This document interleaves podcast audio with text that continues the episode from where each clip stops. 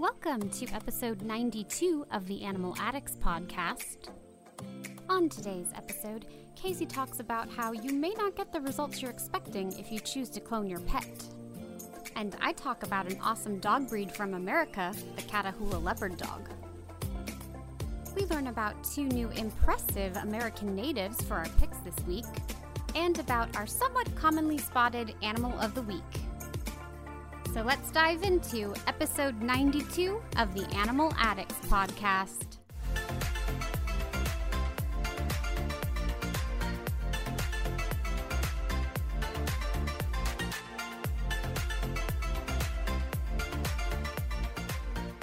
Hello and welcome to episode 92 of the Animal Addicts podcast.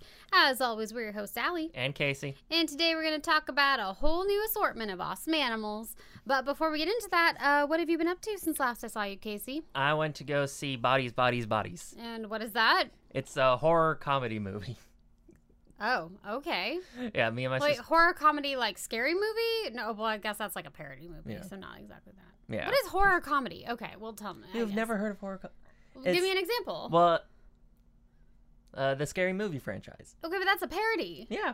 So it's, Oh, well, you wait. but that's still technically horror comedy okay, well, I don't count that. But okay, so it's super cheesy like that. in ways, but not completely because there's a bit more serious aspect. Oh, uh, but then there's other things that are ridiculous. I don't know how I feel about this. You either have to Yeah. be or not. Um, but Commit yeah. one way or the other. Um, basically, they find out one of their friends gets murdered in early on, and then uh, they're trying to find out who the killer is amongst them in the house. And then slowly throughout the movie, more people die. so it's like Scream. Yeah. Okay. Yeah. But probably yeah, that's a pretty good comparison, probably actually. not as good. No, not as good. Uh, I like the ending okay. because it's so ridiculous. Well, don't give it away in case I'm not people gonna actually spoil anything, care about seeing this. but um, this was also one of the first times since my sister got her braces taken off. Uh, so um, we got to have Did popcorn. popcorn? Yes, we got two large buckets of popcorn. She's like, finally, I can eat it. yeah. We were. Oh, the worst thing though was because we always sneak snacks into the movie. Of course. So As you I, do. yeah, um, I always get something sweet and salty. So I get my combos, um, which are like little pretzels with cheese in them. Okay. Um, and then I get usually Reese's Pieces, but now the Dollar Tree at where I live stopped selling Reese's Pieces, so I have to get Butterfingers. Unfortunate. Yes. That is not a equal. No, but Candy. it was the best comparison to option it. you had. Yeah. Um, and then we got there, and then we took them out of her bag. When we sat down, got our seats, they were all melted inside. Oh, that's It was a fun. big goopy mess. That's fun. Yeah. So So Reese's. Pieces are your go-to movie Mhm. candy. They used to be mine. yeah. They used to be mine, but I usually have a soda. Mhm. I'm not big on popcorn, so somebody else gets it. Yeah. I'll have some if they'll let me. But I. Oh, that's another thing get it on is like own. I don't know if this is widespread through all the AMC's now. Mm-hmm. Um, but they gave us a paper straw. Oh, gross. I just really need to be better about bringing reusable to everything. Yeah. But I just I can't stand the paper ones. They do that at Disney too, and I'm like, just great. So I'm just gonna have soggy paper is what I'm gonna have because I don't down my drink right away. So if you drink it quickly, it's fine. Mm. Yeah. But if you don't drink it really quickly, it's awful anyway. So that's annoying. Yeah, but that also reminded me of like I follow so- this one guy on TikTok who used to work in a movie theater, Yeah. and so he tells stories that he labels like worst movie uh, theater customers, and one of them was um because you know um this was he worked at a theater um before they had like the self serve um I hate those you hate the I hate them. why because it always because all of the soda comes out of the same thing. Mhm. So I have to run it a few times before I go for the soda that I want because that taste is in there. Especially if someone had like Fanta or something Mhm. before I get like a cherry Coke or something, and it never, it's never mixed well. Oh. It's always gross. I hate them with a fiery passion. I like them because it's one of the few ways I can get diet root beer. Oh, okay. which is uh, root beer is my favorite drink, and I can't have the regular kind, so it's diet root beer, which no one ever has. Okay. Anyway, um, he was taught. So what they did, they took a crayon, it would mark the bottom of it, um, and so to tell that they've gotten their refill.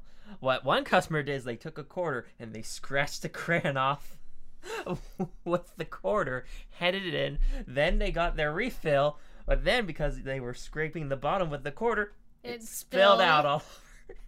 Lovely. yeah. I, I would always sneak candy in, but I would buy a drink in the theater. So I'm Yeah. like, I'm not totally ripping you off, but like, I mean, you're ripping me off. But like, I'm like, no, really, I'm Yeah. coming up here to get stuff. Oh, when yeah, really and people were like- all the things in. People were trying to rip off the theaters with the three dollar ticket day. Um, oh yeah, I didn't try to. Yeah, there was this one theater they just cl- closed down because people were theater hopping, being crazy. too rowdy, and yeah, it was madness. Oh, people ruin everything. Yep. Anyway. All right. Well, that sounds like fun. Yes, it was. I miss I miss being able to go to a movie and eat. No, actually, I mean, I can usually get away with soda. mm-hmm. So, I- but I don't think I could do soda and candy for an entire movie without feeling miserable. Mm-hmm. Anyway, so um, my dad came out to visit, and I took him to the zoo because I haven't taken him there in forever, and I wanted to show him the new Explorers Base Camp thing. Speaking of popcorn, just because I don't want to forget it. At the end of the day, since they closed earlier than I thought they were going to, ugh, it was supposed to be open until nine, but they were open only open until six, and it was when we had that crazy heat wave. So we got there really late because we didn't want to be in. Uh, well, in San Diego, it was like high nineties, which is crazy for San Diego, like proper. Anyway, but um, so they wouldn't like for whatever reason I was doing the drink refills. Mhm. You know, I brought my little souvenir sippers for both of us. I love also every time I bring someone to the park, I'm like, "Do you want to be a koala or a leopard?" like, who do you want to be? Anyway, Both of mine are tigers. really? Mhm. I have, I think, two tigers. And then somewhere in my cupboard, I have a really old wild animal park one. Ugh, I want it. I want it, Casey. I want it really bad. Um, no, I have like a tiger and a bunch of them anyway. I'm really sad about my cheetah one that died in the car, but anyway. Mm. Um, but yeah, so I'll bring those two. and I'm just like, which one do you want? Anyway, but we go and we get the refills and it won't give me my discount. And I have my Disneyland price, you know, animal park pass. So I'm like, I would like my discount. But I was like, whatever. I mean, it's still like $2. So I, I just told her, I was like, what, whatever. It's like $2, whatever. And then she was like, well, do you want popcorn? And I was like, not really. She's like, no, I'm to give you the popcorn. I was like, oh, okay, great. So I'm like, he'll eat it. So anyway, mm. so so we got free popcorn. But That's what- anyway, That's what I liked about when I would go to the safari park by myself because a lot of times, if, especially if I got my refills over at the Condors, they would just give me a free drink. sometimes they would do that too. Yeah, they'll just be like, just take it. I'm like, mm-hmm. oh, great, perfect. I also have a feeling like it was the end of the day and they were literally like 10 minutes from closing. So maybe they mm-hmm. throw away all the popcorn at the end of the night. Mm-hmm. I don't know if they do. So she's probably like, just here, Yeah. your things. I know of people that work at Starbucks, they have to do that, so they just give you whatever you want. It's Yeah. like, you want extra this? I won't even charge you. Right, that's great. But anyway, so we went to the base. We basically only did the Explorers Base Camp and then the reptile area, and that, and then the down where the gharial is and everything. But anyway, um, and the Sheltopusik did not want to be seen. Ugh. But anyway, I saw the axolotl and I saw his face, but it was not the albino one; it was the black one. But I saw his face this time, and I was like, "Thank you for showing me your face." And then the giant salamander, the um, the volunteer had to point out, and was not in his log. He was to the side of the log, but obviously it was so warped from the like water and the curve of the glass. So I'm like, ah, this is not an accurate representation of what you look like. And I saw the Titicaca frog. All these things I didn't realize were there.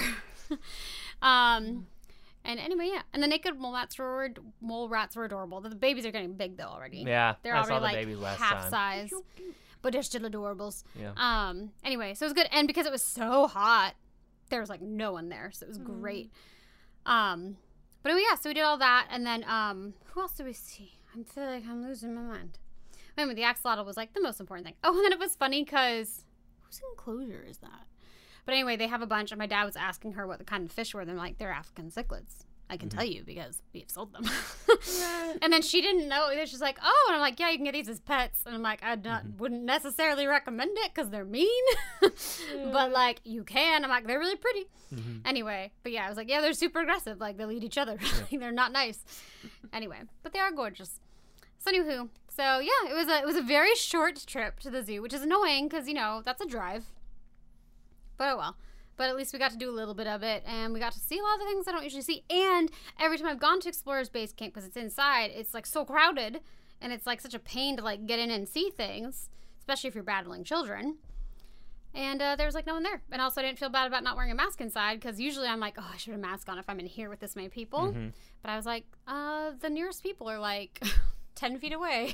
And there's only like Yeah. 10 of us in this entire room. So, okay, great. hmm Anyway, so yeah, so mostly successful, though short trip to the zoo. Go team. All right, well, let's get into what we want to talk about today. And uh, Casey, what did you want to talk about? I'm going to be talking about cloning pets. Why? Okay. Yeah, so this was actually a video and article done by Nova Um, and basically, they do a rundown of like how cloning works and like some things that may go awry as a result for people that might be interested in trying to clone your pet. Okay. Um, so one of the things that they start off with um, is talking about the success rate and how it works. So basically, how it works is technically you can take any um, DNA from any cell in your body that if you're for the what you're trying to clone and use that DNA um, because all uh, cells in your body have the same DNA, just um, they um, activate different regions of the genome differently, except of course red blood cells, which don't have DNA at all. Um, and then they t- extract the DNA from an embryo uh, egg, and then they introduce the um, chromosomes from what you're trying to clone. Um, and that has improved over the years, but still it has about a 20% success rate. Oh wow. Yeah, so it takes. I mean, dang, Dolly was back in like the 1900s. I don't know if she was the 1900s. It depresses me when people say that. I'm like, I hate you. Um, um, I think she was. I, I think she was the 90s, wasn't she? I, 90s or early 2000s. Mm-hmm. yeah, I so believe we- it was like late 90s. Yeah, I want to say it was late 90s. Um, but I so we haven't progressed that much, Yeah. I guess, since then. Okay. Yeah, but the thing that um, with Dolly, one of the reasons that she died so young is because um, part of the problem is you will be taking the DNA from whoever you're cloning, and at the end of the DNA are the segments called telomeres. Mm-hmm. Those slowly degrade as you age, and with every cell division, some of it gets lost. Mm-hmm. Um, so, and that is kind of needed in order for the attachment during cell divisions. Um, in or- when you're duplicating the DNA and then it separates into two separate cells. So over time, as those degrade, you won't be able to divide your cells, and hence that's why um, Dolly uh, has such a short lifespan because the DNA was extracted from much older sheep. Mm. Okay. There's other several other problems because these animals can often have one of the major problems actually has to do with the placenta forming it and it being compatible with the embryo is the biggest problem with um, cloning. But anyways, so that's some of the problems. But people are there's actually several companies now. I think the biggest one is one over in Texas, and we co- actually cover that in one of my biology courses when I was an undergrad. And um, people should be aware of that. Oftentimes, clones don't look e- like each other. Oh. yeah, because um, there's the genetics can work very differently depending on like coat color and other things. For example, um, like the pointer breeds, those are say like Siamese cats. The reason they get those dark colorations at the end of say the nose and the feet is because that is interaction between the heat of the environment and their DNA. You also see that in several rabbit breeds. What? Yeah. Weird. Mm-hmm. Okay. Yeah, in certain, in certain rabbits, um, if you expose them to winter environments, they will not get this dark, patchy coloration. Without that um, environmental pressure, Even when they're older, or just when they're young and they're developing. Uh, when they're younger. Okay. But yeah, if you don't introduce that stressor, then they will just stay white. What? Yeah, That makes me want to experiment with that. yeah. Genetics is very complicated and very fun, and which is why it irks me whenever people try to talk about it and they have no clue what they're talking about. And then with calicos and tortoise shells, because how that works is very different. Um, because the reason why it's almost always females that are calicos and tortoise shells is because you require two X chromosomes. Because the co- gene for the color of your cat's coat is on the X chromosome. And what happens is, um, as the cells are dividing during development, there is this thing called um, X chromosome inactivation because your mammals have to compensate in females for having twice the amount of genes on their X chromosomes. So what they do is they will inactivate one of the chromosomes at one point in development, and this happens independently in each cell in the body. So depending on um, what stage of development that happens, it will result in very different kinds of color patterns in your cats. Weird. Yeah, so calicos will, if you clone a calico, it will not look alike. That's also how you get chimeras. Um, that is when you have those cats that are perfectly Oh, symmetrical. straight. Yeah, Like, oh, I love that those. happens very early on in development. That's so cool. Yeah, want one of but yeah, those. that's how that happens. And then there's also the problems with behaviors because people have found that some clones behave nothing like their previous cats. so they're like. I love you one- were saying cat. So it's Yeah. cat people doing this, not dog people. There are dog people doing this. Okay. Um, but there's another application I'm going to talk about in a minute. Okay. Um, but um, one of the animals they cover was a cat, and the original, she was very shy, calm, reclusive, all that. The clone's nothing like that. She's very active, outgoing, attention seeking. hmm So that's another thing, is because in general, um, whether what people always talk about, like the nature versus nurture debate, I always say it's more or less, not either or. And with behavior, it's 50 50 what contributes to your behavior. Um, but another common application of cloning is actually in agriculture Okay. um, because you may have certain genes for, say, you're breeding Holstein cows and you have this one individual that has an incredibly high milk production. You want to preserve that, so you would clone them in order to perpetuate those genes further on in generations. Okay. And um, this is also happening in racehorses. Um, there was actually this one racehorse that did very well, um, but before he ever started racing, they castrated him. So he never got to breed any future foals, so instead they cloned him. And the funniest thing about that, that's from a separate documentary that I can't find. um, that the original hates his clone. oh snap! it's just the funniest thing on earth. it's funny. It's I horses are entertaining. Yeah. Also, apparently they were still racing during that heat wave. Mm-hmm. What the fuck? Yeah. That should not be allowed. Mm-hmm. I want to start actually getting real statistics on how many horses die as a result of horse racing, Mhm. so people really know the truth. Anyway, okay, well that's a little crazy. Mhm. Yeah, because I would definitely expect it to be, you know, a carbon copy. Yeah, that's what. But yeah, there's some farms they have almost completely just pure clones of herds, and they don't look anything alike. That's weird. Yeah. Kind of cool though. Mhm. All right, well, um, Also, just keep in mind that this is prohibitively expensive. oh, I'm sure So keep that in mind if for some reason you really want to have keep I a part of your pet. that's a weird Yeah. thing. I But, would um, not want to do that. Yeah, but with the behavior aspect, um, they acknowledge that you may not get this behavior uh, like in racehorses um, that is the same as with the original, but you know they have the potential to be like this, and they Okay. work around that.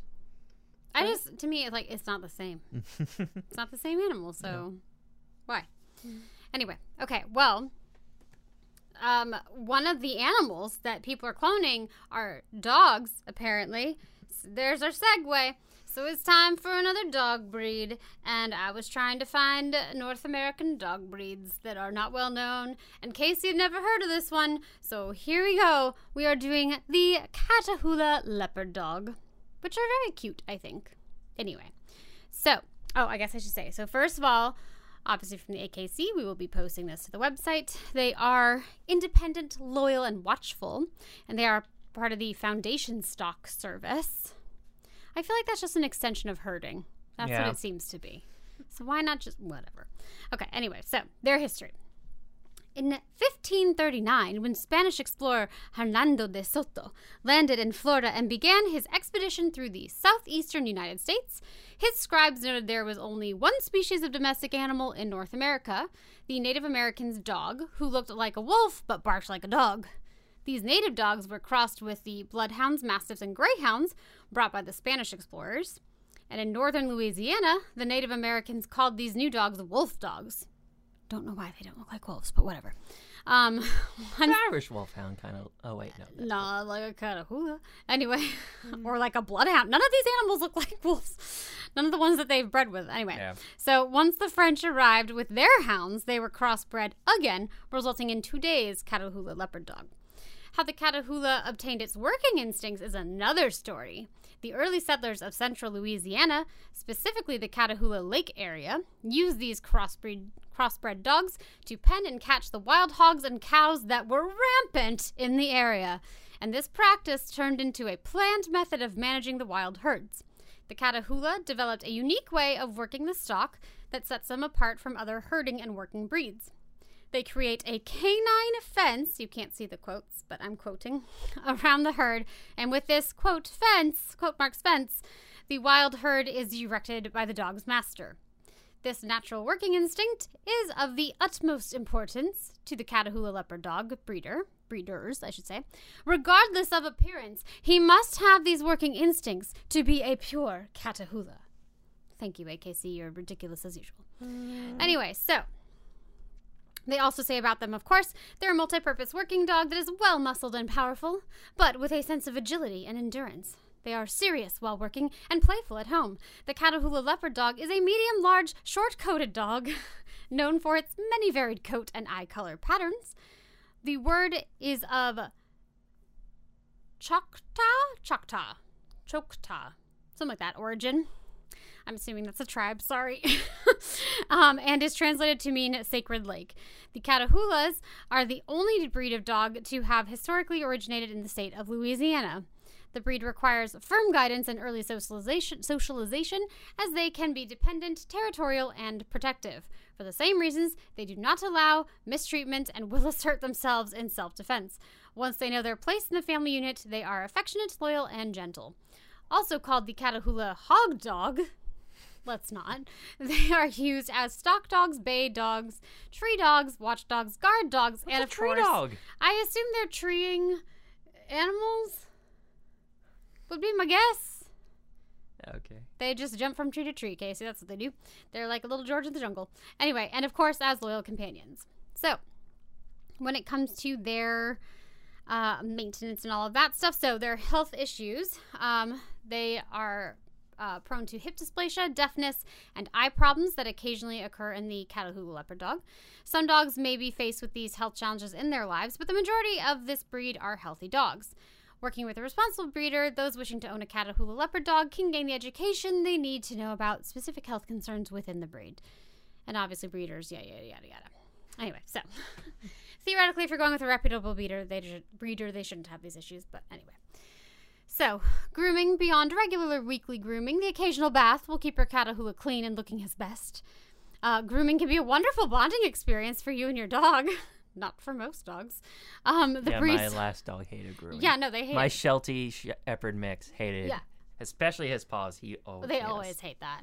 Um, the breed's strong, fast growing nails should be trimmed regularly with a nail clipper or grinder to avoid overgrowth, splitting, and cracking, and the ears should be checked regularly to avoid a buildup of wax and debris, which can result in infection. Teeth should be brushed regularly. So basically, everything you do with a normal short haired short haired dog. Anyway, exercise wise, the Catahoula leopard dog needs space to expand his copious, expend, excuse me, space to expend his copious amounts of energy and always needs a job to do. He is not suited for the city or as an apartment dog. Without the proper amount of exercise and attention, he will start to cause trouble digging holes and chewing things. Options for exercise could include playtime in the backyard, preferably fenced, or taken for walks several times a day. Outdoor activities like swimming, hiking, and retrieving balls or flying discs can also provide a good outlet for expending energy. Note, he is an excellent swimmer. Training for dog sports like agility, obedience, and rally can also be a great way to give your dog exercise. I kind of want to get one of these more active dogs and do like agility. Really want to do the diving one. I wanted to do agility. Agility seems cool, and the diving one just seems really Dog fun. diving, yeah. That one I'm like, let's do it. Hmm. Anyway, as always, train all dogs. They hmm. don't seem to see that there's that they're difficult to train. They just say, you know, definitely get it done because they will destroy your stuff. And uh, get a good dog food. And you know, Casey talked about that recently, so there you go. So that is the Catahoula leopard Yeah. dog. And unlike what was our other dog that they didn't say? Was it the Klee Kai? Mhm. No, was it that or was it the Kelpie? I was- think it was the Kelpie. Mhm. Uh, they did not give us a popularity on these guys, so Yeah. that's very Yeah. unfortunate. And because you mentioned earlier that they've mixed some that were wolf dogs, it's like he's talking about they don't look like wolves. Yeah. I decided to look up wolf-like dog breeds. Yeah. The one that I say looks most like a wolf is the Czechoslovakian wolf dog. Oh yeah, Mhm. definitely. I mean, of the standard breeds, I would say a husky. Yeah. and As the Tamaskan. What is that? Those are cool. Yeah.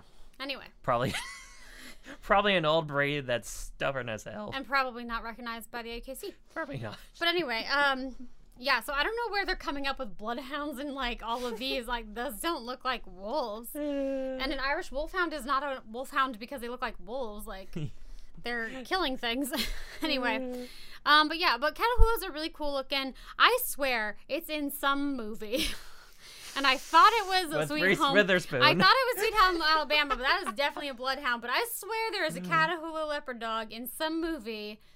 Maybe while Casey talks about the next thing, I'll figure that out because it bothers me so much. But anyway, they're very cool looking dogs. Um, and they just they I feel like none of them really look the same, so you can get a great variety of, of dog in there. So anyway, they're cute. I like them. All right, so that is going to bring us to our category, our category, our picks this week, and um, our category. I made it kind of like one we've previously had, and I wanted animal who is at the top of a list from Central or North America. so they can be like, you know, the strongest, the like biggest, the fastest, whatever. Um, and Casey, what animal did you choose and what top of the list is it? I went with the Mojave rattlesnake, and what is what is its the most venomous uh, species of rattlesnake. There we go. Okay. Yes, so they're Is sci- that the most venomous species though in all of North and Central America? Okay, you're a little more specific than you need to be. Okay, great. Yep. Perfect. So tell us about them. So their scientific name is Crotalus scutulatus. Um, this species of snake can be found from parts of southern Mexico up to north to parts of southwestern U.S., including states like Texas, Arizona, Nevada, and California. They live in more arid habitats like shrubland, grasslands, and more desert habitat. They have an average lifespan of around 13 years, and they measure from 60 to 122 centimeters in length.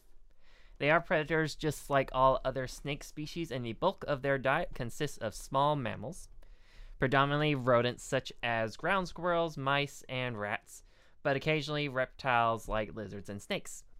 This snake's claim to fame is that it is most venomous snake in North America and the world's most venomous rattlesnake species. Oh snap! To be specifically, I because data on toxicity is complicated. I went with intravenous um, toxicity levels because Okay. that's the data that is most consistent around different snake species. Okay. So, um, the Mojave rattlesnake is unique in that it has two types of toxins in its venom. Oh. It was thought that for a long time it only had a neurotoxin, which uses enzymes that attacks the neurons and paralyzes the nervous system. But there were cases in which people envenenated had tissue damage, which is not characteristic of neurotoxins. Okay. This destruction of tissues has been attributed to hemotoxic venoms, which usually use has enzymes that destroy tissues in the body. Isn't that what normal rattlesnakes have? No, most rattlesnakes have neurotoxins. Oh, okay. Who has? Is that the recluse's hemotoxin then? Who's destroying tissue? Somebody's destroying tissue. There are some vipers that have hemotoxins. Okay. Anyway. Um, the the taipans have hemotoxin. I know that. okay. Anyway. I think the gaboon viper is one of those ones that does have a hemotoxin. But a lot of the snakes I am more familiar with use neurotoxins. Okay. But um, it was once thought that this hemotoxic venom was rare and only occurred in snakes in Arizona, but recent studies have shown that it occurs in multiple locations, with some individuals in the study having both types of venom. This is actually quite surprising because, through our understanding of natural selection, we would expect one would better suit the snake in subduing its prey, and that would slowly diminish it, the other would slowly diminish in the population. What has been observed, though, is that there are local optima. For example, in Texas, the neurotoxic venom is the optimum predominant venom for the species, while if you go further south into Mexico or Phoenix, Arizona, there is a change in the optimum and require a different venom type, but it is unknown what is changing in the environment to cause this shift. That's weird. Are they mostly going after the same type of prey? Yeah, predominantly small mammals, Weird. rodents okay. usually. So it's area of further research. Um, just to show how potent this snake venom is, we look to the LD50 value, which tells us how much venom is required to kill half the population conducted in a study, which in this case is mice. Um, for the Mojave rattlesnake, their LD50 is 0.3 milligrams per kilogram when injected intravenously, and has a venom yield of 150 milligrams. So scary. Yes. Okay, great. This species is a subject of clinical importance, especially with the revelations of its variability of venom types it uses in different regions. By performing more studies on which venom types predominate in different regions, scientists can administer treatment more strategically. The studies mentioned earlier are helping with better anti venom development and more tailored treatment for snake bite victims and may ultimately improve the survival rate of bite, snake bite victims Don't most people survive rattlesnake bites? if treated early. That's true. If you actually Yeah. go for medical help. Yeah. Mhm. Um, like other rattlesnakes, the Mojave is a- an ovoviviparous species, meaning she retains the eggs and gives birth to live young. A more interesting aspect of the Mojave in regards to reproduction is how the males partake in combat dances. During the breeding season, male partake in a wrestling match in which their bodies get intertwined and they will push each other back and forth until the stronger male slams the other onto the ground in order to fight for territory and mates. It's like all rattlesnakes do it. yeah. They're not special.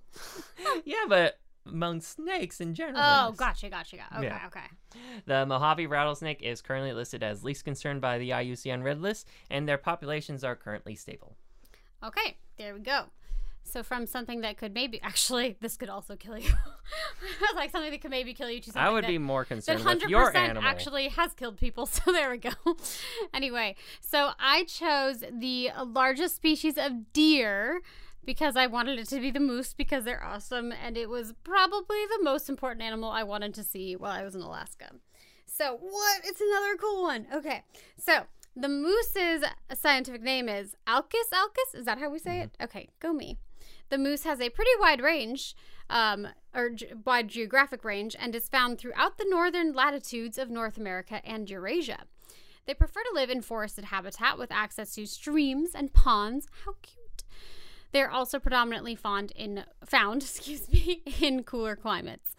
In the wild, moose don't usually live past 15 years, but there was a female that lived to be 22 years.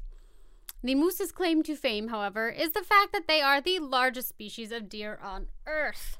They stand 1.8 meters tall at the shoulder, nearly 3 meters long, and can weigh over 450 kilograms. They are a sexually dimorphic species, with males being easily identified by their large set of antlers that can measure 1.8 meters across. What? That's as big as they are tall. Yep. That's crazy. Anyway, moose, just like all other deer species, are herbivores and tend to be browser eating branches um, and leaves of shrubs and trees rather than grass, as they can have a difficult time bending down toward the ground. oh dear. Okay. Um, is that because their antlers are so heavy? Well, I guess the squirrels don't care. Anyway, um, the name moose actually comes from an Algonquin word, something like that. that Algonquin. Great, Algonquin, mm. word that translates to eater of twigs, but over in Europe, they typically are referred to as Eurasian elk. Eurasian elk. The antlers on the moose can be used as defense against predators, but of course, their primary purpose is in regards to the mating season. Males will use their antlers to impress the females and intimidate other males to help grant them breeding rights to the females in their territory.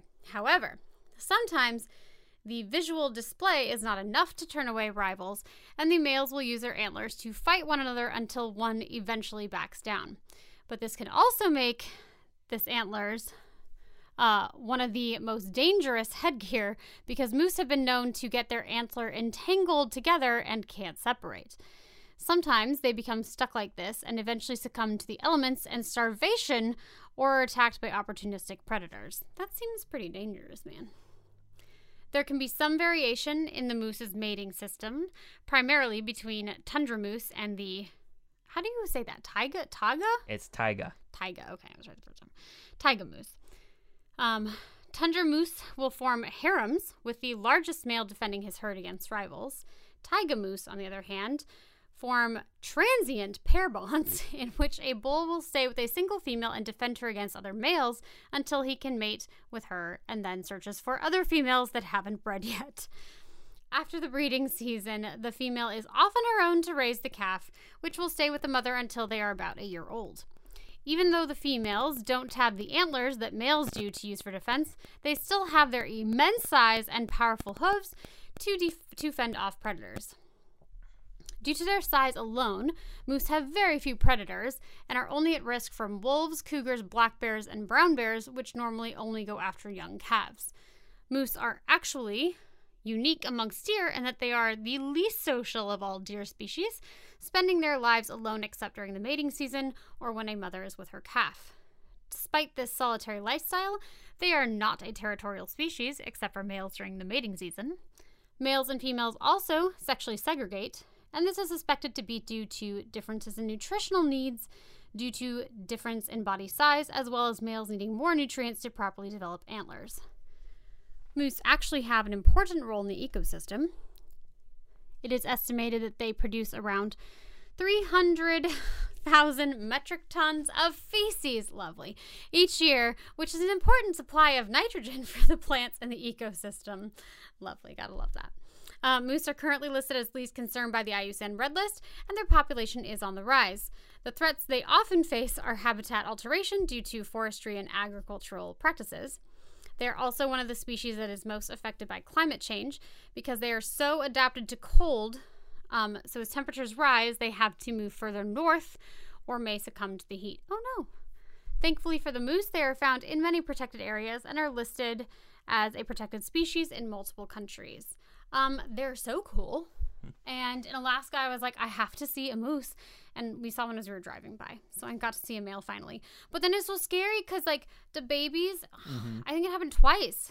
So when you're driving, like, from where they live into, like, Anchorage, right? Yeah. The big city, they have, like, fences along the road, right? But there's a little baby moose who's stuck on the inside of the fence. And they have places where they can get out. But still, I'm like, oh, he's panicking. And I'm like, I don't want him to get hit by a car. And then, anyway, I was also just concerned, like, if I went on a walk, I'm like, what if I just stumble upon a moose? Like, people kill me. Yeah. like it'll be like you're too close to me, get away. I'm like I don't want to mess with you. Yeah. Also, this would be my North American battle beast. could you imagine just going into battle and they could just like scoop up people and you could just stab them, much like my my uh, giant eland. Same thing, impale and then I finish them. Except for this one, they can just scoop. They can just scoop and toss them. Anyway, but yeah, it is crazy. All these animals who have these antlers that then can get stuck together. I'm like, come on, guys, come on, don't be dumb. Sex is a powerful driver of evolution. I guess it really is. I don't know, man. Anyway, Yeah. so that is the moose, and they're very cool. Yeah. I love them. And just as a correction, I looked it up. Most vip- uh, rattlesnakes do have hemotoxic venom. That's what I thought because Yeah. it messes up all that. Yeah, all Yeah. that. And the brown recluse also has hemotoxic I figured it had to be that because that one is the one Yeah. that like people get really gross Mhm. thingies from. Anyway, so there we go. So those are our animals that are at the top of the list. Specifically, the most venomous snake in North America and the largest species of deer, not only in America, but in the world. Also, could you imagine if there's a deer bigger than them? Terrifying. I remember the Mythbusters where they did the test of like if you hit a moose, should you speed up?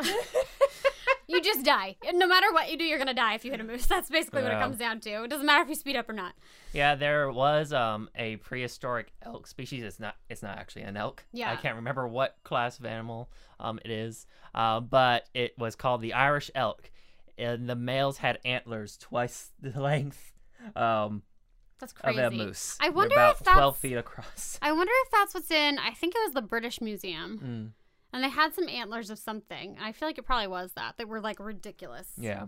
Anyway, let's just be rich so we can just go around to museums all around the world. It'd be great, and just go on eco tours. Anyway.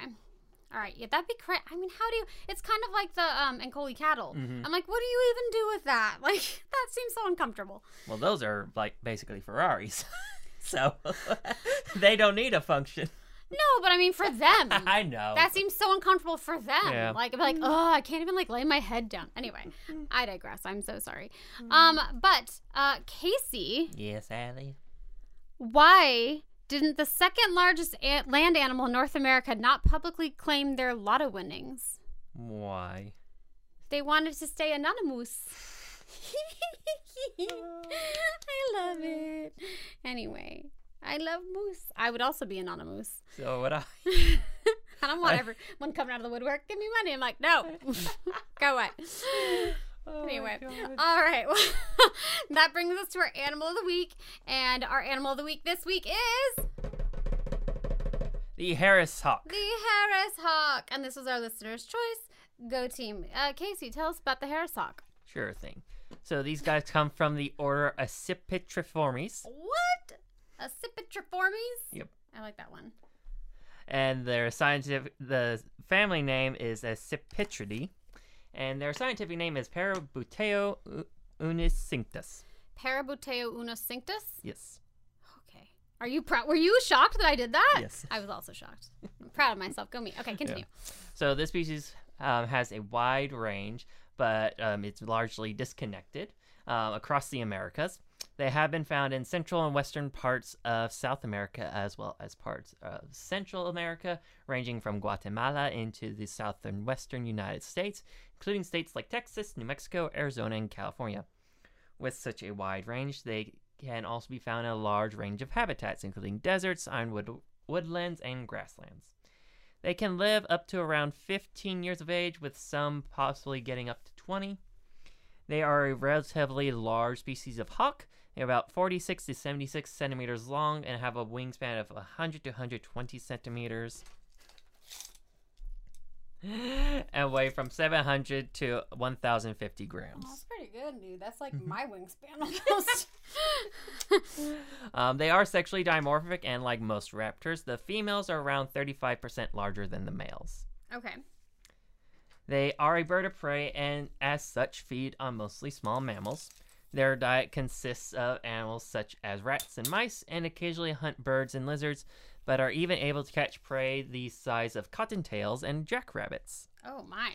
Now, if you live in Arizona, yes. some species that may look similar but might not be are the common black hawk, Yes. dark morphs of the ferruginous hawk, and northern harriers. Oh, okay. I haven't heard of that. I actually haven't heard of any of those, honestly. Uh, so the Harris hawk uh, can usually be distinguished from other species due to its predominantly dark brown color with reddish shoulder patches. The underside of the wings are also a coppery color, and its tail feathers are long with white near the bird's vent and at the end of its feathers. What's vent? Its cl- Oh, opening. Where it poops? yes, it's cloaca. Okay. you okay. often you'll also say, Never heard vent before. oh yeah, Okay. yeah. It's often used with reptiles and birds. birds. So if we were like I'm venting, you're like pooping. I mean, maybe. okay. Anyway, continue on. Sorry. Um, in case you were wondering, the Harris's hawk was named after Edward Harris, who was actually a friend of John J. Audubon. One aspect of these birds that sets them apart from other raptors is they are highly social and will even hunt cooperatively. cooperatively. Oh snap! This behavior has resulted in the nickname Wolves of the Sky. Slightly terrifying. Okay. The groups will usually consist of a monogamous breeding p- male and female and their offspring from the previous year. Like in many other species of birds, males put on displays to impress females, and they will dive vertically from hundreds of feet in the air and then land on or near the female. That's crazy. Some have argued that the species may actually be polyandrous due to reports of groups consisting of a female and two breeding males. Oh. In these social groups, both parents will share responsibility for raising the offspring. It is suspected that the Harris's hawk evolved this cooperative behavior because of limited food supply in the desert environment, and cooperative hunting significantly improves the hawk's success rate. Another benefit of cooperative hunting is that this allows these birds to hunt larger prey than they would um, for a solitary bird of the same size. So is that why they think they can go after like cottontails and stuff? Okay. Yep. Most raptors hunt prey much smaller than they are, usually around 10% of their body weight. This would limit raptors of their size to animals like mice and rats. But since they work together, they can hunt considerably larger prey like rabbits. Crazy. And if it's a jackrabbit, that's also ugly prey. if you look at a jackrabbit, they're ugly. That's not nice, Casey. I don't care. It's not pertinent to know that they're ugly. I think you're cute, jackrabbits. Have you seen a jackrabbit? I think they're still cute. I'm gonna go look again, but I think they're still cute. Okay. I mean, also Chinese cresteds are cute. You know, like everything is cute. Well, almost everything is cute. Some things legitimately are Yeah. not. Um, They're not that ugly. they are ugly. They are not. They're cute. Look at those giant ears. They're cute. Look at their face. That's not. wow. Look at your face. it's not nice. Anyway, continue. These birds have evolved various hunting techniques to aid them in catching prey. Often, a few birds will fly ahead in front of the others and scout for prey. Then the next group will do the same, and then so on until they subdue whatever prey they're hunting. Kind of like relay style. Another technique they will use is they will spread out around their target, and one individual will come in to flush the prey out of its hiding spot. Then the others will move in to kill their target. So they really actually work together to kill it too. Yes. Oh man, they're really okay. Another unique behavior of the Harris's hawk is called backstanding. This is when one hawk will stand on top of a cactus, and another member of the group will stand on its back, and another on its back. What? Yep. Oh, do they have pictures of this? I need to see this. Okay, continue Uh, this allows the hawks to get a better view of the surroundings in order to keep an eye out for prey and predators. And it's thought that this behavior evolved because there is limited amounts of tall vegetation to perch on in their habitat. It is also suspected that this may have evolved to help provide each other with shade by overing their wings in this while in this position, and then take turns in order to avoid the heat. Interesting. Mm-hmm. Okay. They're like little acrobats too. Yep. The Harris's hawk is currently listed as least concerned by the IUCN Red List, but their population is currently in decline. One threat this species faces is electrocution by transformers, as they will often congregate around these structures. In California, they have seen dramatic declines due to habitat loss from development projects. They were nearly extirpated from the state back in the 50s, but in 1979, the Santa Cruz Predatory Bird Research Group started reintroduction programs. This species is also protected from harassment and shooting by the Migratory Treaty Act. Hmm. Okay. Interesting. Yes. So they're- are these ones that we think then could take off a take off with a cat, they or do you pretty much have to be an eagle to be able to be able to hoist that? you probably have to be a an eagle, Okay. a pretty large one. All right, because it definitely has happened. I lived out in the boonies, and mm. it wasn't just coyotes you had to worry about, especially if you obviously get a rabbit or something. Mm-hmm. Don't have your rabbit outside. That's just dumb. But even when we took our box turtles outside, we had to like stand over them because they'd start circling. I'm like, no, Yeah. you're not. You mm. will. Nope, not happening. Anyway, all right. Well, there you go. That is the Harris Hawk, and uh, learning all kinds of things about them. How exciting! All right. Well, Casey, that's going to bring us to our challenge, Yes, and I'm terrified as usual because if it's just me, it's going to be awful. No, we have to work together. Okay, great. I mean, last time we did real bad, so I'm Yeah. hoping we do better than that. this is a naming game. okay, so, I'm going to give probably us- not a good. Five minutes. okay. Uh, and the this one is different in that it was threatened National Threatened Species Day a few days ago. Okay. So we have to name animals that are listed as vulnerable or higher. I'm never gonna know. I'm just gonna. I'm just gonna yell at a bunch of animals. Let's be real. Do you have a paper to look at this? Okay, I have a pen if you need it. Oh, that's a sharpie. I meant the pen. So loud. Okay, we got it. What is this? Oh my gosh, this is so old. That's Oh, yeah. amazing. Okay, great. Ancient, my ancient paper. That was like our second episode or something. Yeah. Anyway, wow, we've done a few things on this. Okay, sorry for the noise. Aside from just the paper, I'm moving microphones because I'm uh, crazy. This isn't gonna go well for me. Are you gonna know if I'm right or wrong? yeah. I'm never gonna know if you're right or wrong. We're gonna have to go fact check this at the end, y'all. Not on this episode, but later. Okay, so any anywhere in the world. Yes. Okay, vulnerable or higher. Yes. So vulnerable or threat threatened. That's basically all we have, right? And then critically endangered, right? Well, there's vulnerable, endangered, critically endangered, extinct in the wild. okay. So threatened is below vulnerable. No, threatened is a general category. Gotcha, gotcha, gotcha. That's what makes up Yeah. Mm-hmm. threatened. Okay, we've been over this before and I forgot. Okay. You're killing me. Okay.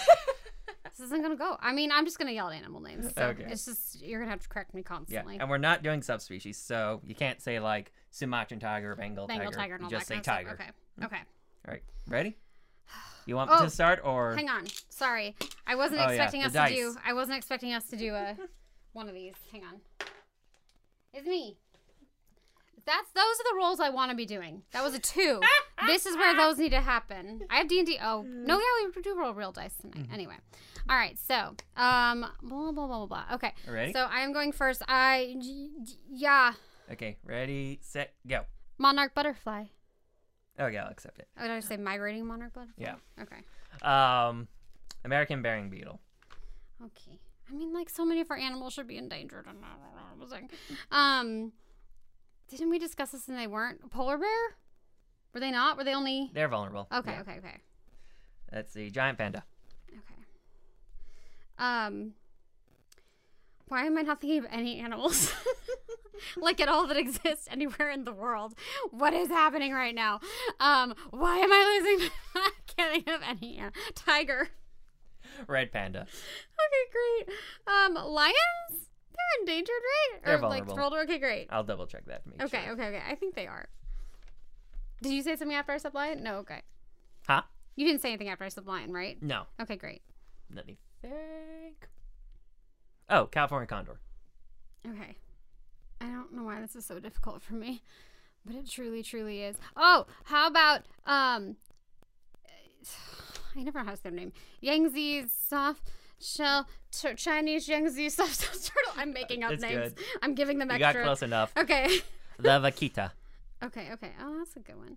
Wasn't the Amazon river dolphin in danger or threatened? I switch it to dugong. I believe. Oh, sorry. I believe so. Yeah. Okay, then we'll switch with it. Stay with it. Sorry. Oh yeah, the Ohlone tiger beetle. You're just going through our stuff. Okay, Yep. great. You would think I would remember more of our animals. Most of them are, I feel like. Um, I feel like the Lake Titicaca frog has to be. I'm not sure. Okay, we'll find somebody else. Um, as I literally just go through our animals at this point. Um, oh, Somali wild ass. Yeah. Uh, Javan rhino. Okay. Przewalski horse, right? Yeah, they gotta be. Uh, Sumatran rhino. We know no subspecies. That's not a subspecies. That's not no. I don't. think we can do Sumatran rhino is its own species. I don't agree with this. I don't think this. They don't a- even look alike. I don't care. You're still saying a different type of like rhino. I don't agree with this. Um. Uh. I don't know if they are. I don't know about any of these. Uh, green sea turtle, right? Uh, Asian elephant. African bush elephant. What is their actual Yeah, name? Okay. that is. okay. and I'm not going to cheat. Uh, Okapi. Okay. Oh, now you're taking my animals. Oh snap! All right, we're going after each other's. Um. Okay. Um. Who are? I'm trying to think of who are a bunch of our things. were. um. I don't think they're endangered. Um. Oh my God! Why is my brain just like again? It's like too many possibilities. Um. I don't know what to say. Um. Uh, uh, d- South Island Takahe? No, I'll go to Lord Howe Island Stick Insect. Yes, they are. Okay, okay. We'll go same region, different animal. Scimitar horned oryx. Okay. Um I'm also starting to run out of what I've said already. I'm like, who have I said? Oh no. Um, okay. I don't remember. I feel like they are. I don't know. Pygmy hippo? I believe so. I think they are. Yeah. I'll have to double check that one. Okay. too. Hmm, Let me think. Oh, leatherback sea turtle. I'm just gonna do all the turtles at this point. I feel like a hawksbill turtle is also going to They be. are. okay, great. hmm.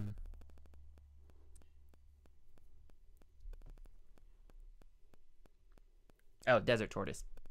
Okay, my little guy, I do not believe was vulnerable. Um,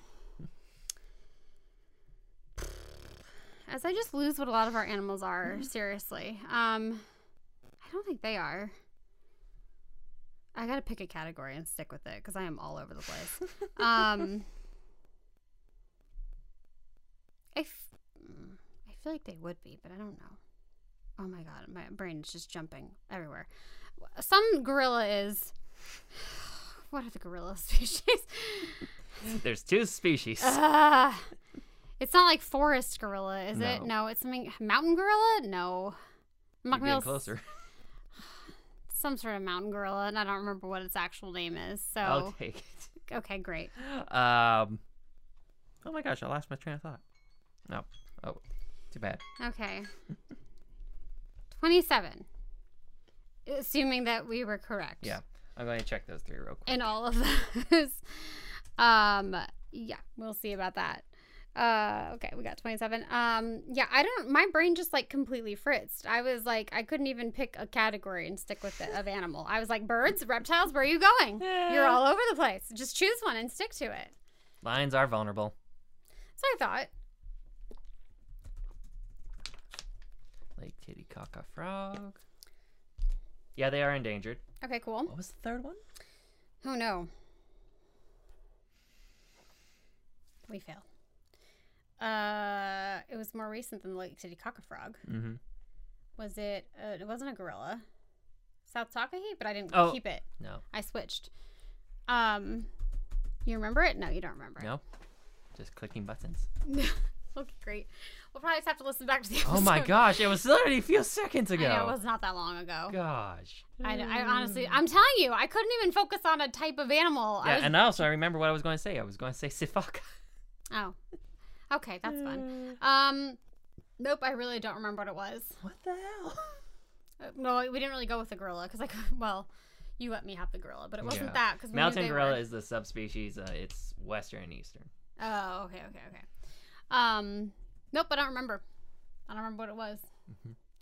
So we'll figure it out at some point. We're probably just gonna have to listen back to the episode and then you'll Oh, have yeah, to yeah. follow up later. Anyway, sad times. Mhm. But most likely, so far we've been on track. Yep. So I think it probably is gonna be Mhm. whatever that animal was that we named. Probably is. I don't even remember. Like, was it a Right, I don't even know. Whatever. It's, we're just we're gonna move on because we we literally don't know. We will have to listen back and see, and we'll have to update you in the next episode if all of our animals were indeed correct. So that's an exciting thing to catch up on. What a reason to come back. anyway, um, thank you as always for listening. As always, we're your host Allie, and Casey? and we will catch you on the next episode of the Animal Addicts podcast.